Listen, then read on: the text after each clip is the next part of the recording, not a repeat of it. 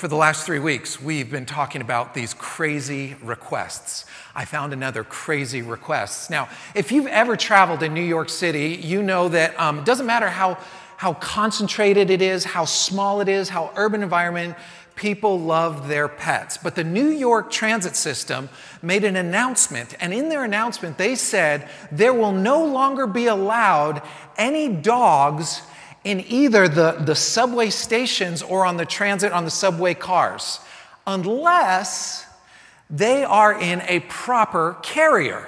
And I'm sure in their minds, like, we've got to do something. You know, all these like smart people who don't actually ride the subway are like, listen, we can't have like dog poop on the subway and we can't have like dog fights in the terminals and whatever. So they're like, they have to be in like crates, right? The problem is, is that they didn't actually specify in their request or their new law the size of the like actual container or the size of the dog. So New Yorkers being New Yorkers, being people, um, figured out a way to do it. And so if you have a bag, it does not matter. I mean, you think about one of those like, you know, toy dogs. This would not be that. Husky fits in like a beach bag, right? Let's see a couple more. Uh, and so, if you ever wondered what to do with that IKEA bag, just cut a couple of holes in the bottom of it, and then you can take the dog. It's a leash and a carrier, all in one. And then this dog looks like, um, th- if I had to like give a caption to this, it would be squirrel. And I don't know if he's a cuddler. I, I think he's like, get me out of this. Let's go next one. Um, now, this dog's got snuggle all over him. Like, I think he's totally got in, in a fetal position all day long. Is there anyone?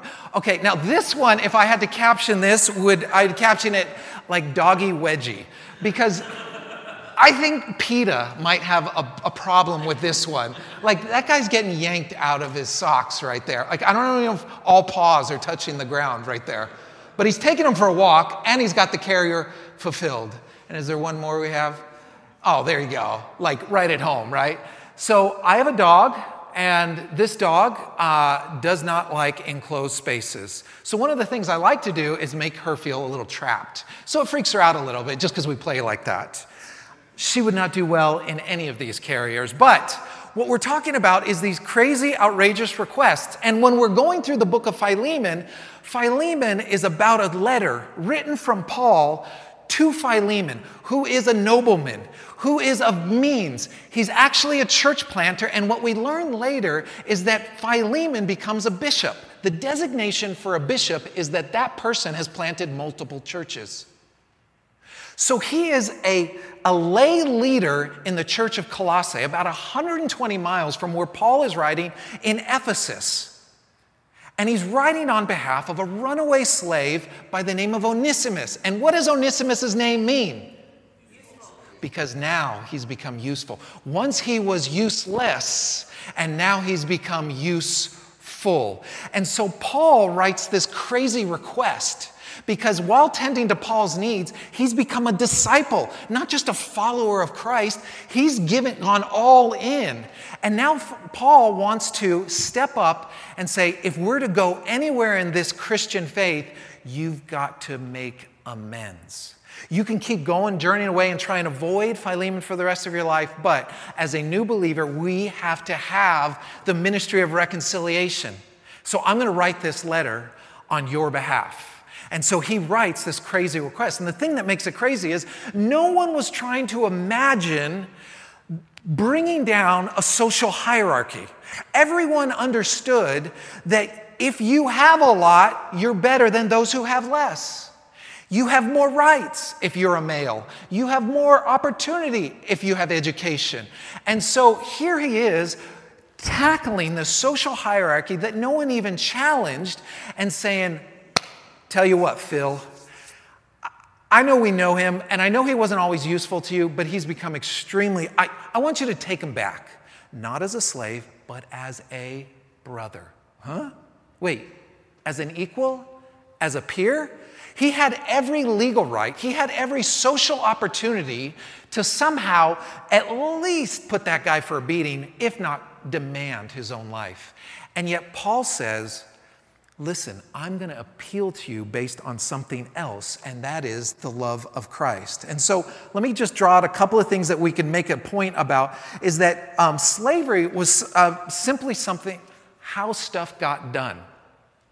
I know we look at slavery and think of like this kind of whipping and, and chains and like this Caribbean African slave and plantation. And while that is horrific and, and accurate, there's another side of it that also comes with indentured servitude. Some people, because of their own financial limitations, gave themselves to this kind of lifestyle. And, and it was always with an end in sight. And so it was on, based on the particular owner, based on how abusive or how freeing it could be. But some servants, and I use the term servants generously, uh, indentured servitude, would, would give themselves to this way of life. But it would be like electricity. It would be like hydro. It, it, would be like gasoline. It's just the way stuff got done. And so Paul is now writing, and he's not talking about abolishing the institution of slavery as if to say, stop using electricity. No, what he's doing is he's making a different kind of appeal. And what he's saying by this is he starts a ticking time bomb, and he says, everyone now needs to be treated with dignity and respect, and you need to treat them as an equal with rights. Huh? I mean, this was sort of an emancipation proclamation. This is what Paul is advocating for, and it was totally contrary to the day. We read through these 25 verses of this very short letter and just miss some of the nuance of the radical, sort of um, revolutionary stuff that he's rolling out there. Now, what we understand is out of this, this is what the gospel is. The gospel is this presentation that says, actually, I'm no better than the next guy just because I might or might not act nicer. I'm no different than the next guy who might have more money. I'm no better than the next person just because I have more education. Paul is evening the playing field. And this is what we get out of Romans 3:23 where it says the wages of sin is death. I'm just curious.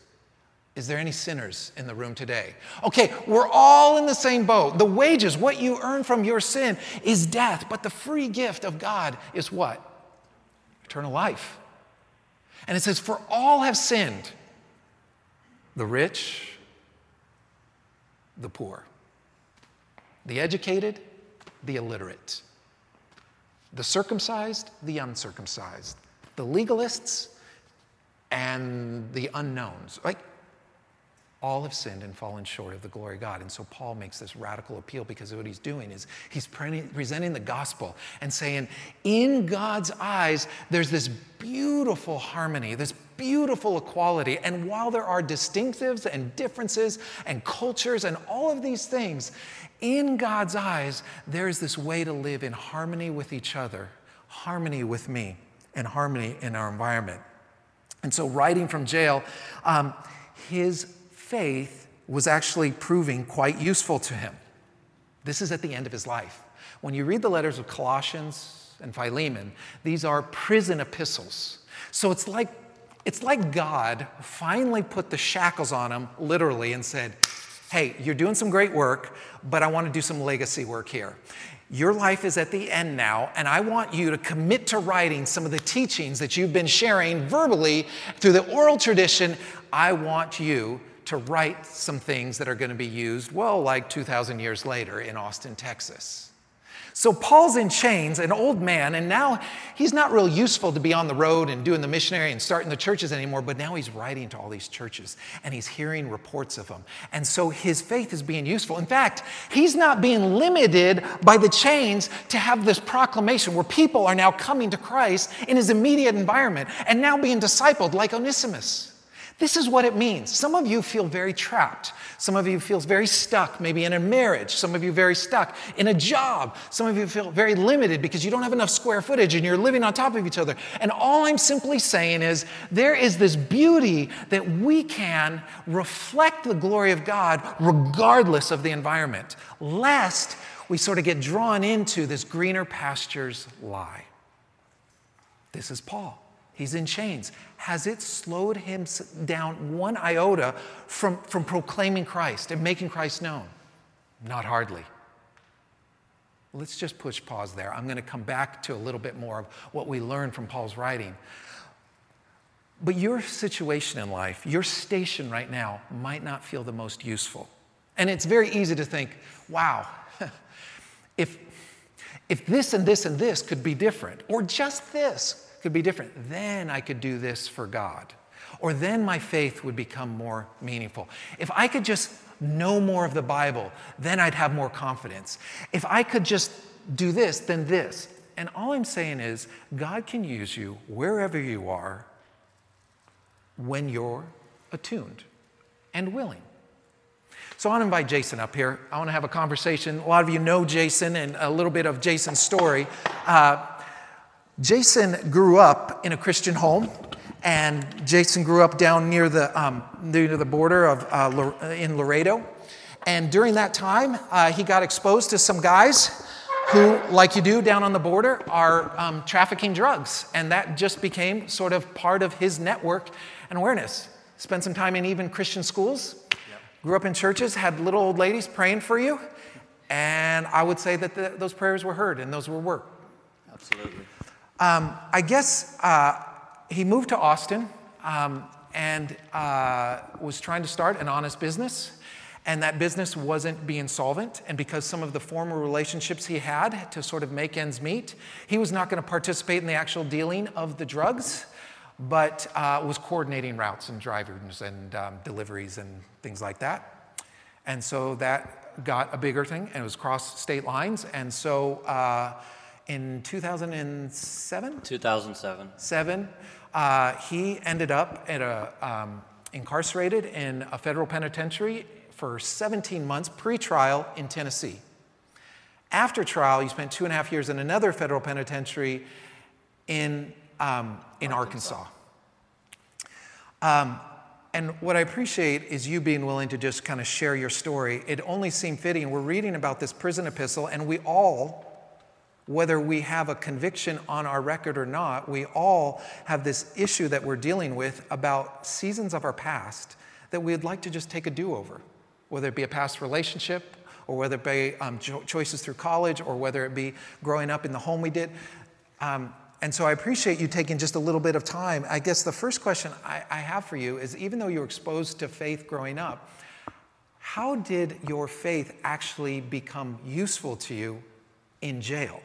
Because it wasn't that useful before you went into jail, but all of a sudden, you heard the handcuffs, and it's like a light bulb went on for you. Talk about that. Well, um, yeah, I remember it very clearly. but yeah, June, uh, June 22nd, 2007. And it, it would seem like an answer to prayers. You know, it was just the biggest relief of my life because I had just, you know, grown up in church, and knew all the, you know, things you're supposed to do as a Christian. And it was just a, a fake life. I was just living a double life. And that day, when they put the handcuffs on me, it was just the biggest relief ever. You know, I knew that my life as I knew it was over forever and it was going to change. I didn't know what was going to come of it, but I was just relieved. I was completely relieved that I could just, you know, put all that behind me and, and try something new. So in jail, you don't get to choose your friends, really. I mean, you're kind of like, here's, here's the who you have to pick from, but it's, it's, a, yeah. it's a closed small group, pool. small population, uh, and um, you got some time on your hands. So how does faith start working its way into your, your incarcerated life? Well, immediately I decided that, you know, I'm giving up my way. I'm done. It didn't work. You know, I've just been living this life, doing whatever I wanted – self-serving, um, just lying, living a huge lie. And now I can just put that all down, and I'm gonna I'm gonna give it an honest shot. I'm gonna try God. I'm gonna just straight and narrow, and and give it a real shot. And so that just um, you know my past it just opened up doors to me of who I could talk to, and uh, you know I just made a decision that you know I got myself in this situation wasn't anybody's doing but mine and I'm going to take this time to really get to know God, read my Bible, and, uh, you know, just reach out, be useful, and So be happy. That, that- was the one thing is that I decided I was going to be happy, regardless of where I was at, what's going to happen. I'm just going to trust God and be happy because I'm in a horrible place, and I, I need Him now. So that's not the picture I have of jail. I watch a lot of movies. Um, uh, I saw, you know, I've, I've seen Breaking Bad. I, saw, I watched The Wire.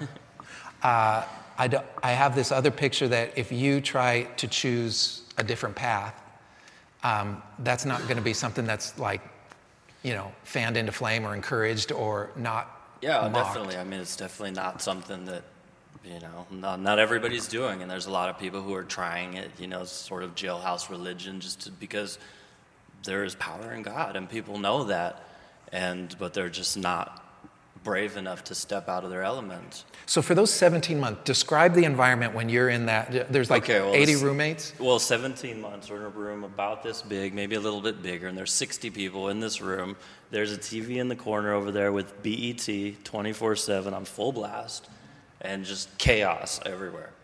Like even if you're going to bed, BET is still well, blaring. no, they turn off the TV at about 10, but it's Okay. just you know once the lights go out, it's just chaos. People are you know fighting, gambling, just whatever. It's just insanity, just loud, so always. it's loud. not kumbaya Bible study. No. Say no, your prayers. No. But we did start a prayer circle in that group. You know, there was a couple of people who were Christians, and we started a prayer circle. And every night, I forget what time it was, nine, we'd go into one little circle, and it was also the boxing ring, you know, but at, at that hour, it was our prayer circle. And so we would all get together, and sometimes there were two or three, and sometimes there was, you know, 20 people. And it was, you know, a lot of times when guys were going to court the next day, you know, oh, they want to come and join the prayer circle. And yeah, that was, you know, having to step out. Describe how it was for you. Um, you had used this phrase when we were talking earlier. I, I realized my life was, was no longer my own. You, you were literally a number. Yeah, I was literally a number. That day I became a number, and I knew that I was no longer in control. I didn't know where I was going, how long I was going to be there, what was going to happen, but I knew that, you know, regardless, I knew that God was real, and I knew it was time to get with it, put all the stupid stuff behind me, and trust God. And So tell me about some of the people you met there that kind of nurtured your own faith while you're inside. Well, you know, for those that waiting period, you know, before I even went to court, it was just a lot of just, you know, comings and goings, all different kinds of people. And, you know, there were some little ministers that would come in. But then once I was actually in the prison and it was a little more structured, um, I started going to Church of Christ. And there was this old man who was, you know, 82 years old at that time. And uh, he was there every Sunday. And every Monday he was there for Bible study. And, uh, you know, I started going to that church and really enjoyed it. And uh, so Mondays, I would go there. And sometimes it was just him and I, but I made a decision if he was going to show up, I was going to go to Bible study. And he just became a really great mentor in my life. And, you know, got to, you know, really spend a lot of time with God. And it became, you know, almost like college to me. I never went to college, but in this scenario, you know, I would wake up. I actually had a job. I would teach pre GED, you know, to people trying to get their Pre-GED. pre GED Okay. classes. So yeah, and uh, you know, so every day I was able to wake up and and read my Bible and you know spend an hour or two with God and you know just really take time take time for god and, and have a relationship i never had a relationship before with god it was always a one-way street like i need something i want something change something and now it's like okay just uh, just pray that you keep me alive today Yeah. and uh, help me to get to lunch. Help me to get to dinner. I mean, yeah that, yeah yeah, let, that's literally give us this day our daily bread. I mean, that's like help me through this next hour, Yeah. this morning. Yeah. Um, so here's where it gets really relatable, I think, to all of us is that um, you don't actually have to be, uh, have to have gone to jail to be in a prison. I want you to just think about that for a second. So, Yeah, no, there was absolutely a lot of times where I felt more free, you know, because, you know, Stephanie was there by me every step of the way. We had only known each other for eight months. And I'd hear these stories of things going on out there, and I was like, man, I just feel so much free. I feel free in here, happy. So, how do you stay? How does your faith free you today? I mean, you don't have the structure of jail, you don't have the limitations of jail. You've got a lot of op- opportunities today, but how do you avoid kind of sort of, how, how does your faith free you today, like on the outside? By being content. You know, when, when I got home, we just had a little one bedroom apartment and it was just like a mansion you know and uh, just from then god has just continued to bless us but we've always just been content with whatever we had and so that's you know it's just beautiful to know that, that god has always provided for us and yeah. You know, just provided away. Well, I think there's something about when you realize that um, God is more than a spiritual Santa Claus. God is more than a like cosmic, you know, lucky rabbit's foot that I can rub and some like God's someone that I can be in love with, not just for get me out yeah. of this. Uh, and one of, one of the things that I appreciate is, and as you've shared your story, coming out of, of jail and starting this job. Um, so he's a small business owner. They have 15 employees now? 15 to 20, somewhere in there. 15 to 20 employees. They run, if, if the, the, the shades that we get to enjoy right now, it's everything home automation. So if you want like high-end, uh, you know, uh, entertainment system uh, or, or, you know, sound, uh, window coverings, um, lighting, great shop. But one of the ways I appreciate is you hold all the success of that company loosely. You told me this week, everyone inside is talking about when I get out, I'm going to start some business which is like saying I'm going to go win the lottery, yeah. except that you won the lottery. I'm not literally, but Absolutely. You, have got this very solvent business, uh, doing great sales, building, and then you're taking risks with a few of the employees. Not risk, but you're taking a chance. Where guys coming out of maybe a conviction or coming out of rehab and saying, if, if you're willing to walk, yeah. walk the walk, we'll work with you. And so, talk about how God's using your faith today and, and how that's becoming more real. Well, I mean, from day one, everybody who works with me knows that, you know, we're Christians and that's, we give it all to God, you know, and I let them know that if it wasn't for God, none of us would have a job. And I just continue to trust Him, you know. We have a Bible study on Wednesdays. Everybody knows that we have Bible study there. And we just always, you know, to all of our employees, just always reiterate, you know, that we give it up to God. Hmm. And, you know, yeah, we've taken some chances. Not all of them have worked out. But the idea was that, you know, I was had a history, can't get a job at a lot of places. Can't get a loan. Can't get a loan, can't get an apartment, you know, just so many things. And so we wanted to provide a place where we could provide a living wage to, you know, misfits yeah. or people who didn't really fit into the corporate world and provide a, you know, something that was going to last. I think this is exactly what Paul was saying when he wrote to Philemon. It's like, listen, people all have these, these blemishes in their past. We all live with shame, fear, and regret. And yet, some of us don't have to be held back by it living in a society. And then there's these opportunities where we can just kind of rehearse the redemption story and say, new life, right? New life's available. Would you give Jason a hand and say thank you? Thank you, buddy. Love you, brother. Thank you. So, for the last five or six months, I've been going at 7 a.m. on um, Wednesday mornings to this men's Bible study at Austin Home Systems and uh, getting to meet with guys, guys who, yeah, they have a checkered past. Their, their upbringing wasn't my upbringing, and I love it. And uh, I don't know if I fit in very well, but I sure enjoy it. And I'm enjoying getting to know some of the guys more and more. Um, so let me just draw a couple of things. I had a couple of questions that I was thinking about as we land the plane on this book of Philemon.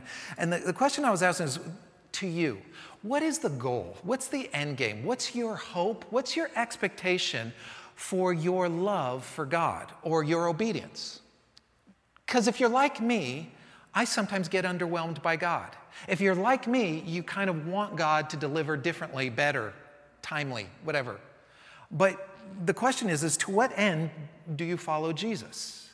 And here's my point is that faith only becomes useful by God when it's useful, or, or excuse me, when it's for God. Faith only becomes useful by God to use us in redemptive ways when it's for God. Any other reason, God, get me out of this mess. God, I want you on my side. He already is.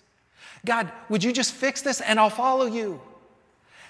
Any other reason than, God, I just love you and I want to be in relationship with you. This, this is how faith becomes most useful. See, I think faithfulness is a loving, is, to God is a loving response to loving Him. We serve, we give, we, we help, we sacrifice in light of who God is and what God's done. We try to be faithful simply because I know that's who God is. I try to be generous simply because that's who I know God is. And I want that to shape my life. You want faith to be useful? Don't go to God just from what you can get out of it. Just go to God and, and, and follow God because of the relationship. And think about it, because we can all put people in. I think I feel a little taken advantage of. I think I feel a little used. I, I feel a little underappreciated. And I just wonder sometimes is that, how, is that how I approach God? Something to think about in terms of evaluating the own, our own motives. Listen to how Paul uses his faith and God uses his, his faithfulness to reach out to Philemon. Listen to a couple of the verses. In verse 6, this is as gentle and as generous as he was, but it's all based on the hope of God's redemption, working in another man's heart. I pray that your partnership with us in faith may be effective in deepening your understanding of every, of every good thing for the, that we share for the sake of Christ. Verse 9, yet I prefer to appeal to you on the basis of love. Verse 14, but I did not want to do anything without your consent, so that any favor that you would, you would not seem forced, but would be voluntary. This is not coercion. This is not guilt trip. This is let me cultivate a loving relationship. The only way that we can actually have a useful faith by God is when we pursue, uh, when we just, it's just for God's glory. It's just for God alone. Let me put this up in a place that God can shine, right? It, it, we want to like let God have all the credit, all the glory. And so, last one, verse 17. So, if you consider me a partner, welcome him as you would welcome me. So, let me just wrap up with this. When do you know then that you're actually closer with God? Can you measure that? Because that's really hard to say. And I would say in two ways I would answer that question. The first part, I would answer the question well, I would say a useful faith is when God invites us to turn in order to grow. You've heard me talk about the, the need for us to turn. Sometimes we turn toward, sometimes we turn away. But to the extent that we will yield to the Spirit of God in the minutiae of our life, the more that we're able to hear the prompts of God's Spirit, the more we'll go closer to Him. Let me say this whenever you hear about transformational whatever, a transformational diet or a transformational living community or a transformational vacation you take, that's all external thing. The only thing that is truly transformational comes from the inside out. And God is the one who authors that. And when we talk about transformation, we have to understand it's always going to be passive and it's always going to be progressive. It'll happen gradually over time. It won't be just getting a transformational haircut and now you all of a sudden are cute. You might feel cuter, but it's just a shorter haircut, right? I mean, that's all it is. My point is this what we can control is the extent to which we yield, the extent to which we're willing to turn. God, I don't know the outcome, but I sense you're leading me this way. God, this feels like it makes me more vulnerable, but I'm going to offer my forgiveness. God, I don't know why, but I just feel this sense that I'm supposed to do. That to the extent that we're willing to turn, either away from or toward, is the extent that we're able to grow. And we trust God with transformation, which will be over the long haul. And all of a sudden, you realize things that you used to get set over the edge by, you're not. Things that you once really were tempted by, you're not. And you realize, what day did that happen? Don't know. I just kept yielding to the inner voice of the Holy Spirit. We have to be people who understand the activity of the Holy Spirit in, the, in our lives. And the only way to do that is the more we yield to it, the more we respond to it, the more we're listening for it, the more prompts. the closer we'll feel to God. So here's where he kind of ends the plane, and he, he says, It's like Paul saying, Philemon, I want you to join me in this new way of life. Oh, and by the way, it's hugely costly. Everyone's going to look at you as if you're crazy for letting him off the hook. But here is the absolute razor's edge of Paul's strategy in writing to Philemon. He makes Onesimus the messenger. I mean, come on now. If, if you're like, hey, talking to reconciliation, and maybe he'll forgive you, and maybe he'll take you as a brother, maybe he thinks like they're going through this discipling relationship, and he's talking to him about the gospel and the wages of sin is death and all of this stuff, and he's like, love Paul. Why don't you go deliver this? And so, with this uncertain hope, any control freaks in the house? Anyone who like to know outcomes before you say yes?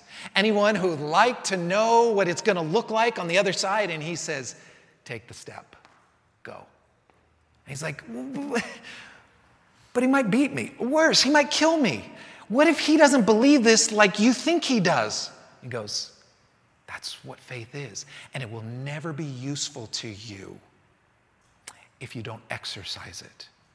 Now, I know Philemon I led Philemon to Christ. I taught Philemon. He was here in Ephesus with me, and I went there and we started the church in his house.